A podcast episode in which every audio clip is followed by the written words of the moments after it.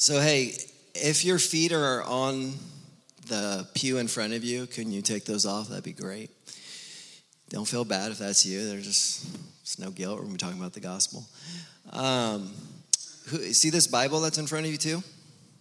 Sweet. So pull it out. This is really cool because sometimes like Christians are like, like, oh, I know where stuff's in the Bible, and then they feel weird because they don't. Like, who cares if you don't? So look, right in the beginning, there's this table of contents. It's super cool. It's like you just go to it, you're like, oh, there's the book of Galatians that we're talking about on page 972. I'll just turn it there. And now you know where we're at. We're on 972. Is Demas here? Yeah, I thought that might have happened. Demas was going to read Galatians chapter 2 to us, and then I saw him like leaving earlier, and I was like, hmm, wonder how that's going to work. He'll probably be back. So, who's my person today? You're going to come up here and you're just going to read Galatians 2 to us out of this. Ryan, come read. Welcome Ryan up. He is our reader.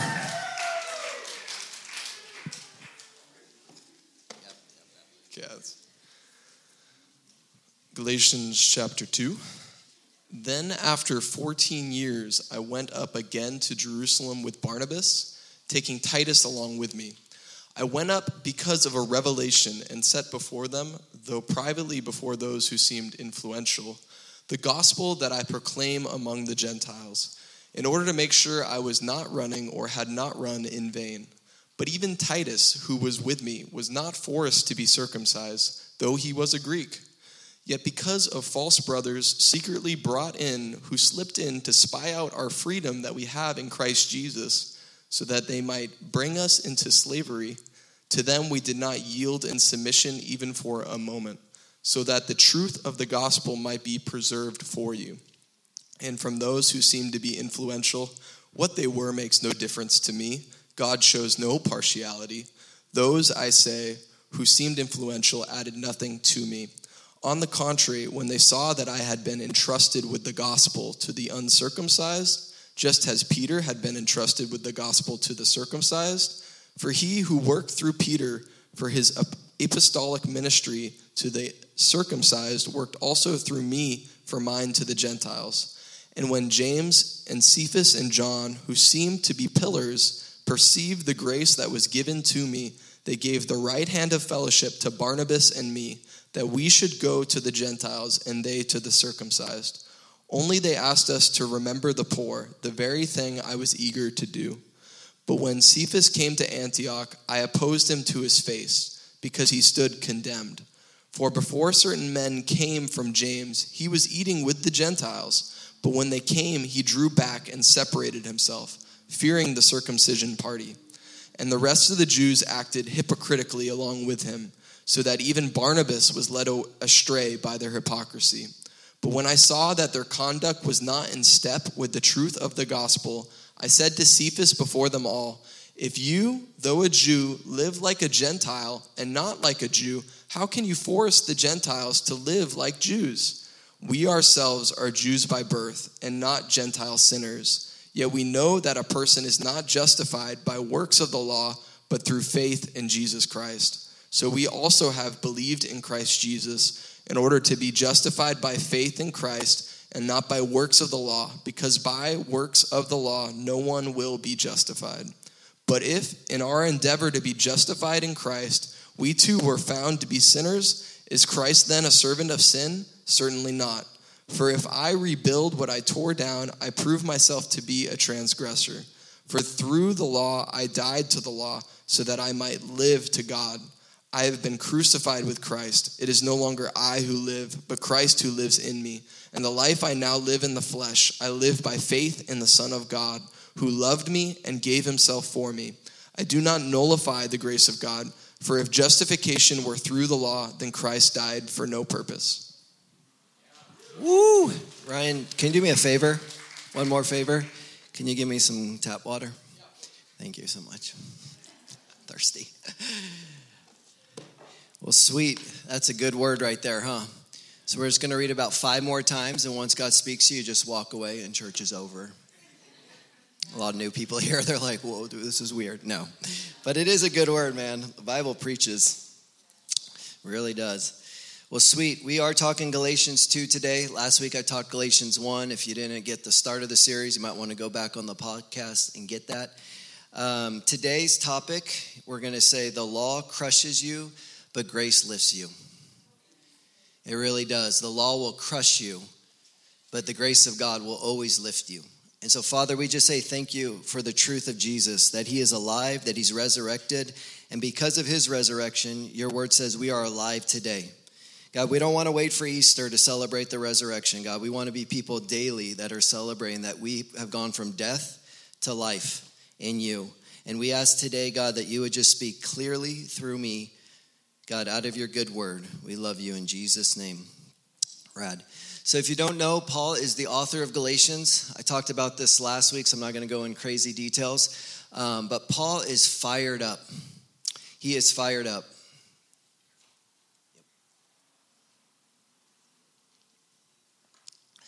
Every other letter, Paul kind of opens up with a little bit of a hug. Hey, I'm so happy for you guys. I thank God for you. I bless you. Galatians, he kind of just gets right in it. He releases a little peace, a little grace, he says, but he doesn't give any thanks. And the reason why is because what had happened is the Galatians, who were Christians, had, they were Jews who became Christians, had fallen from the grace of God. They had fallen back into legalism. And there's certain things in following Jesus that should fire us up. And one of them is religion. It's legalism. It's when it gets a hold of you and you start living by the law and you're not living by the grace of God. The grace of God changes lives, the grace of God frees lives, the grace of God empowers life. The law will always bring you back into slavery, back into bondage. It will bind you instead of free you. I said this last week, but I'm just going to probably keep saying things again. If you know who Martin Luther is, he started the Reformation. He was preaching just righteousness by faith alone, week in, week out, week in, week out one of the people in his church is like, please tell me we're moving on from righteousness. He's like, well, every week you come in here, every week I can tell you haven't been able to understand righteousness. You're still trying to earn your salvation. So we're going to just keep talking righteousness until that kind of hits home. So, and even Paul said in Philippians 4, he's like, hey, I could repeat these things again. Rejoice in the Lord. It's a safeguard for you to just say things over. So, anyway, I said this last week, but the gospel is not the ABCs of Christianity, it is the A through Z. You don't graduate the gospel. You don't move on to higher spiritual truths. You're like, I'm a third heaven kind of guy. The gospel is kind of like, you know, second class. It's like we don't graduate the gospel.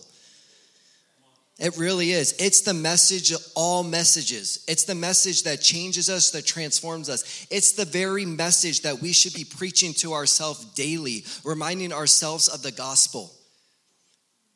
See, if we're not moved to share about Jesus or to want to see lives transformed or changed, it's probably because the gospel is not grabbing hold of us. We have forgotten the good news of what Jesus did for our life and he wants to do in other people's life. And he's a God who rescues us. He's a God who saves us. He's a God who lifts people's heads and restores life. Come on. Ooh. Guys, this is the simple gospel Christ crucified for the forgiveness of sins, and you are raised to the newness of life. I mean, it doesn't get better than that. The gospel is so simple that Jesus was crucified for your forgiveness, and he was raised, and you were raised with him into the newness of life. Buried with him in baptism, raised to the newness of life.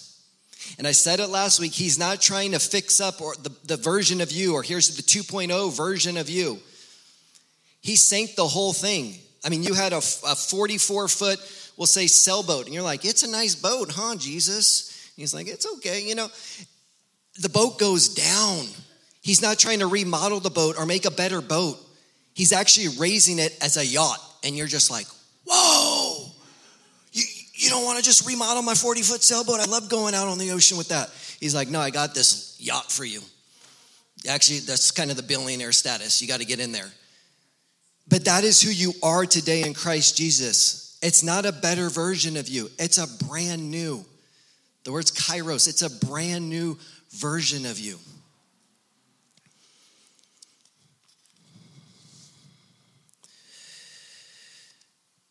Religion will always take your focus off of Christ and it'll put your focus back on you. When the good news has always been look what Jesus did. Look what Christ did for me. Look what Christ did for you. Look what Christ did for all nations. Guys, religion, performance based Christianity, legalism, it's all about formulas. When God's all about faith. Someone needs to hear that. Performance based Christianity, when we're caught up in the law, we're caught up in formulas of trying to earn certain things and do certain things. When God said, it's just about faith, believe in me. Do you know what I mean by that? If I do this or I don't do that, it should mean this. Sounds a little like karma. Doesn't sound very gospel. But sometimes we think like that. We're like, well, if I do good, I deserve good. If I do crappy, well, shoots, then crap it is. It's like that's not the gospel. The gospel is you always have a loving father and a loving dad who's always for you, never against you. And if you know the, son, the story of the prodigal son, look what he did when he finally said, Hey, I'm done eating out of the, the pig's food. I'm coming back to dad. Dad took off running for him. Guys, you could even turn good things into formulas. Well, I missed my quiet time. There's no way God can use me today. What? I mean, I love the quiet time, but you missed it in the morning, so the day's done? I mean, when I was young, I was reading this guy, Leonard Ravenhill. He's like, if you don't pray for two hours a day, you're nothing in the pulpit. I'm like, well, crap. All right, three minutes. I don't know what else to pray for. God, send fire. You know what I mean? It's like, that's a formula. I got to pray for two hours or I can't do anything in this pulpit? That the Spirit can't work through me? And I'm all about prayer and a prayer life. Same with fasting. You can turn fasting into a work, into a formula. Well, I'm fasting for this breakthrough. And God, you know I'm on day 37 of 40. So when I get to 40, bring the breakthrough. Sure. If the Spirit is in that and He's moving your heart to fast for certain things, fast away. Save the world some food. But you know what I mean? But like, don't think your fasting is going to release the hand of heaven. God's already, his hands are open to you. He wants to bless, he wants to move, he wants to bring revival. We're not begging him to do things. He's a good dad, he wants to do things.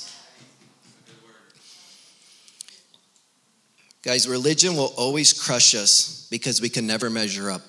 We could just, we can never measure up.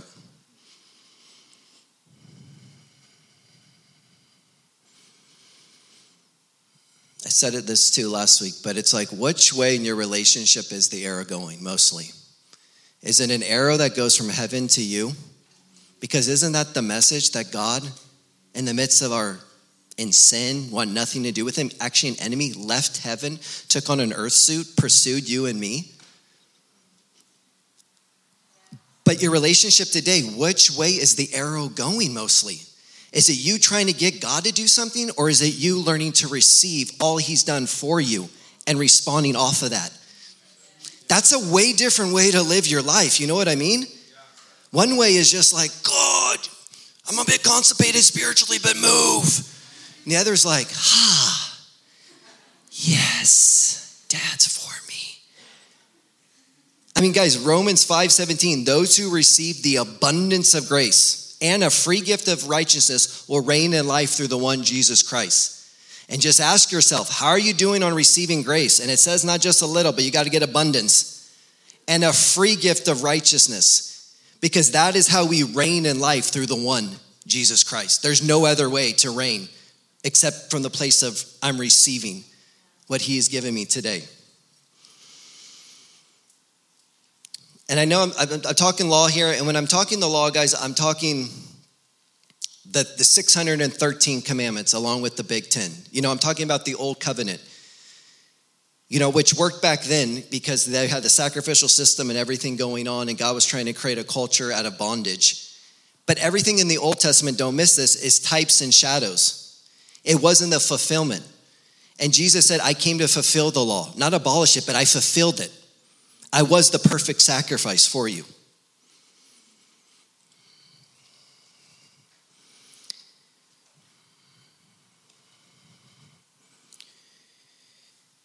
Something I just hate about religion and people trying to just, it, it makes God out to be someone he's not. And Tozer said, What you believe about God is the most important thing that you believe. And if you don't believe he's a good God that wants to bless you, apart from your behavior, we're saved by grace through faith. It's not of yourself, not a result of works that no one should boast. Like, no one's gonna work their way to heaven. That's what every other religion will teach you. Once you do these things, then you can work your way there. Do these things, then you can even have planets one day. I don't want a planet, I like the people. I just wanna be with everyone else. But it's crazy. Every other religion, just study them. They're locked in on fear. And it's the fear that will motivate you. But Christianity, Jesus, he's locked in on love. And he knows if he can get you in love, he's got you because you're just like, Here I am, Lord, send me. Oh, I want to read the Bible. I want to go to the nations. I want to get, you know, there's nothing that's like pushing you. It's maybe an invitation, but you're the one who gets to say yes or no. Guys, verse 4 But it was because of false brethren secretly brought in who had sneaked in to spy out our liberty, which we have in Christ Jesus, in order to bring us into bondage. Guys, those are strong words. Listen to those, guys. It was because of these false brethren. This is what Paul's fired up about. He's like, I brought you to Jesus, the gospel of grace, but these people had come in secretly to spy out our freedom, our liberty, which we have in Christ, in order to bring us into bondage. Guys, the law, if you're living by the law, it crushes your spirit. It really does.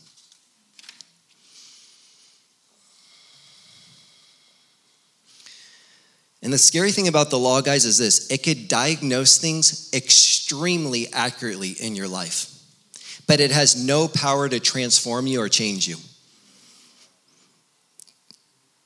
It's like a mirror, it's like boom, boom, but no chance of transforming you or changing you.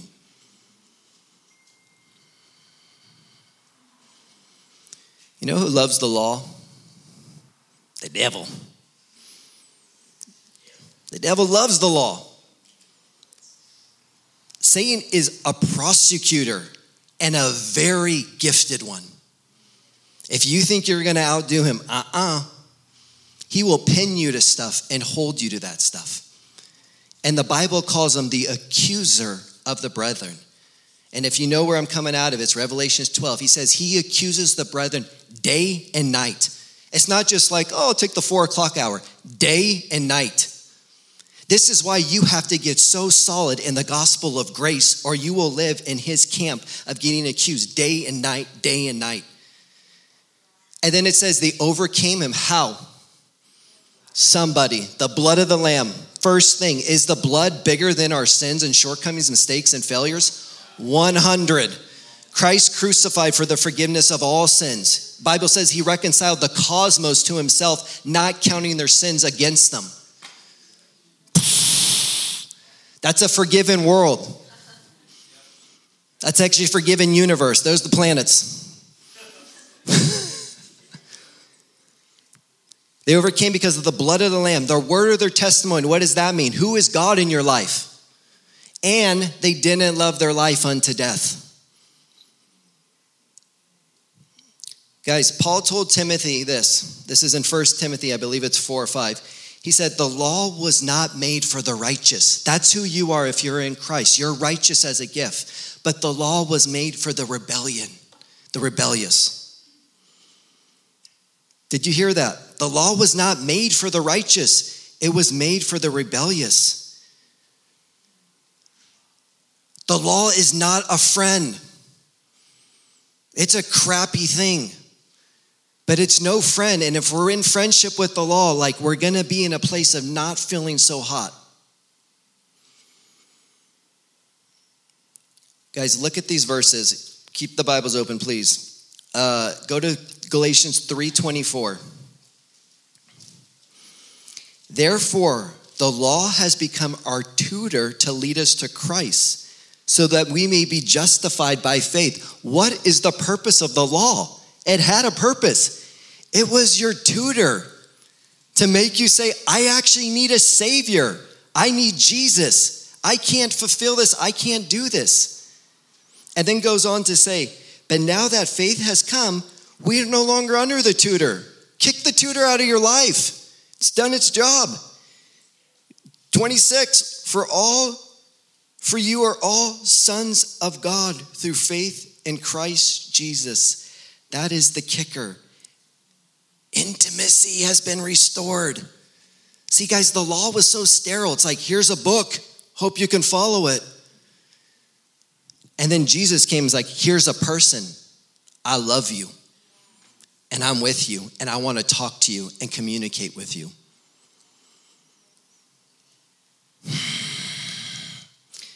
Guys, the Christian life, it wasn't meant to be lived in a courtroom. It was meant to be lived in the Father's house. You know what I mean? Jesus says, I'm the way, the truth, and life. No one's coming to daddy except through me. No one's coming to the Papa, to the Father, except through me. He wanted to bring us into the Father's house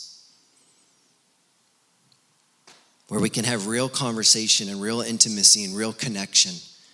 But it's so easy to live your Christianity in a courtroom about right and wrong. Am I doing enough, not doing enough? You know, and the enemy's like, cool, man, I'm in the courtroom too. I'll get you. Hmm. The problem with the law, it doesn't just affect you, it affects everyone around you. Because you're judging yourself, you're hard on yourself, and you think you're going to be like a grace giver to other people. Hey, you have mistakes, you have shortcomings, it's okay. When the law is pinning you, you're just shifting that on to other people around you too. That's why the Bible's like freely receive, freely give. That's not always a great thing.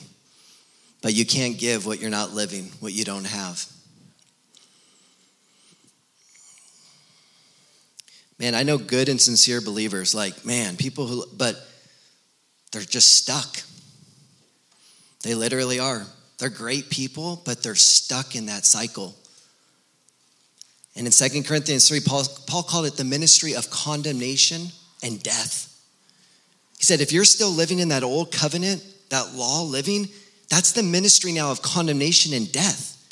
There's no life in that. Somebody, please. I mean, these are strong words, guys, coming out of the mouth of Paul. The ministry of condemnation and death. When the Bible's saying there's now no for condemnation for those who are in Christ Jesus, I mean, guys, condemnation could be the deepest root, and we're not going to go there today. Bringing so much stress onto people's bodies, bringing fear, bringing anxiety, because they're, they don't know where they stand with God. And there's this deep under thing of judgment that they are afraid of. That's why perfect love casts out all fear. Because fear is what? About punishment, judgment. Guys, a wise woman in my life during my first year of marriage told me this. She says, People grow best in the soil of grace, not the soil of law. Just a bummer that that wise woman was my wife. God has helped me grow. Still growing. Oh, man. We have a lot of musicians in this church. We've always attracted like artists and musicians. And I mean, I'm the offbeat clapper. You'll probably pick up on that sooner or later. And I draw stick figures and, you know. But I know this when you create an atmosphere of grace, a culture of grace, creativity could be birthed. And what kills creativity is when the law comes in and you're trying to measure up and trying to copy other people and sound like other people and draw like other people and write like other people. But once you know who you are and are okay to be who you are, then you can create from that place because God made you perfect. And again, that's not my words, that's Hebrews 10 14. It says, You are perfect. Well, I don't feel, I know you don't feel it, me either sometimes, but you are. He didn't mess up when he brought the yacht. He was like, wow, now I just need my kids to discover who they really are. Guys, the two best books in the Bible on grace is the book of Romans and Galatians. You're not going to find better books. The book of Romans feels very offensive. The book of Galatians feels defensive. He's just like, whoa, okay, here they come. You know, sneaking in, you know, and trying to clear things up. But I want to read you guys something out of Romans 7. If you can turn there for me, it's just a few books back if you don't know. And this is talking about getting free from relationship with Mr. Law. Yep, and moving into relationship with Mr. Grace. But listen to this. Or you do not know, brethren, for I'm speaking of those who know the law, that the law has jurisdictions over a person as long as he lives. For the married woman is bound by law to her husband while he is living.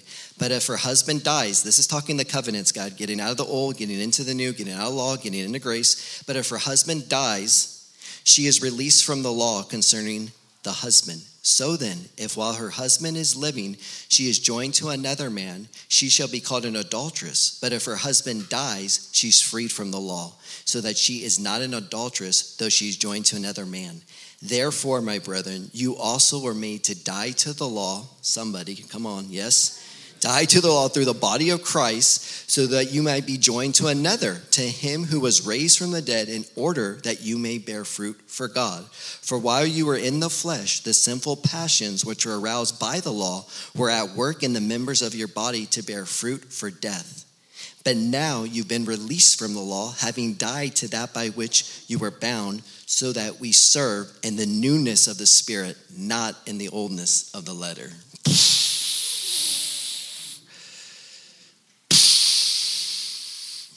Bye bye, Mr. Law. Hello, Grace. I mean, for real though, right? It's like we die to the law. Why? So we can live for this new husband, Mr. Grace. I mean, who likes being told, like, da da da, da da da, da da da, da da da. It's like you never measure up to that. But when you're actually free to choose love because someone's loving you, you come alive. You get free. Mmm. wow. Wow. All my notes aren't even making sense. I'm like, nah. No, no. Guys, why do you think we like to live by the law sometimes? Yeah. I think some of it has to do, we just like to be in control. We like to be in control. And it feels good to know like there's a report card. Oh, that's where I'm at. Okay, I'll, I'll be the one to do the report card on me, and I'll be the one to do the report card on you and all of humanity. And I know, I know how those people are thinking in Florida right now. Don't worry, I got them. It's like, huh. Do we? I mean, and, and if we're honest with God, if we're honest with God, don't sometimes we're like, God, just tell me what to do. Just tell me what to do. We like, I don't even want to do relationship. Just tell me. And God's like, hey, why don't you choose? Oh, that's paralyzing. Don't do that. And we just like feel alone, even though we have a father who wants to do life with us. And sometimes make decisions together. And sometimes it's like, you know, God's like, hey, I'll tell you stuff. But a lot of times, God's like, I want to do life with you. And that's what the garden was about. God's like, yo, Adam, what do you want to call that animal? Elephant. That's a great name. What about that one? Hummingbird. Sweet.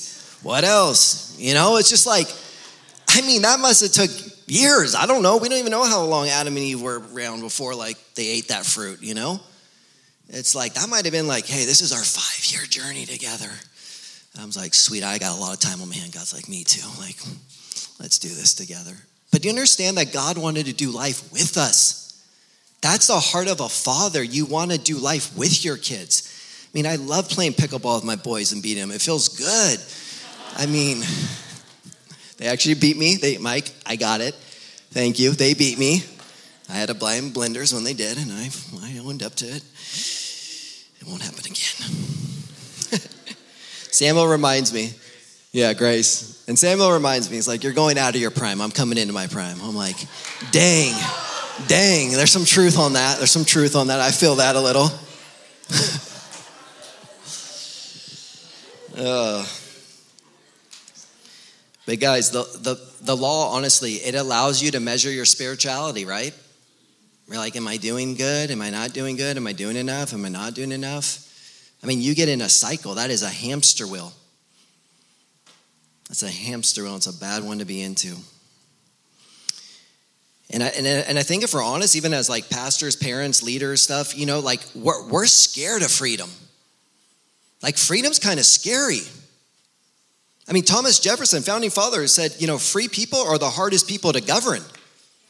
They really are. It's like, I don't want, you know, like people are free. They're like, well, they'll just go on sinning, Jason, if you tell them like the grace of God will cover everything. It's like you haven't heard the gospel unless you think that thought. You have not heard the gospel unless you think you can just go on sinning. And that's why Paul had to clear that up in Romans 6 1. What should we say? Should we just go on sinning so the grace may increase? May it never be. How we died to sin still live in it. But that was after he said all these amazing things about the grace of God because he knew people's mind would be like, hey, I could just go do whatever. But guys, free people? I mean, they might they might not come to church. You know what I mean? It's like, and that's why religion will sometimes book people in on fear, you know? Because it gets them to show up, it gets them to give. The law actually works. It's a sad thing, but it crushes us. It doesn't allow us to be who God made us to be. Hmm. I mean, you guys know these stories, but we don't need to go into all of them. But like, I mean, I don't have a bunch, but I definitely know this is true. But inmates will get out of prison. They've been there for years, and then they get out into freedom. And then they'll commit crimes on purpose to go back in because that freedom is too much. They were in a system of law for so long that they're just like, I wake up this, I eat this, I do this, I can't do this. Okay. And then they get out and they're like, it's paralyzing, that amount of freedom.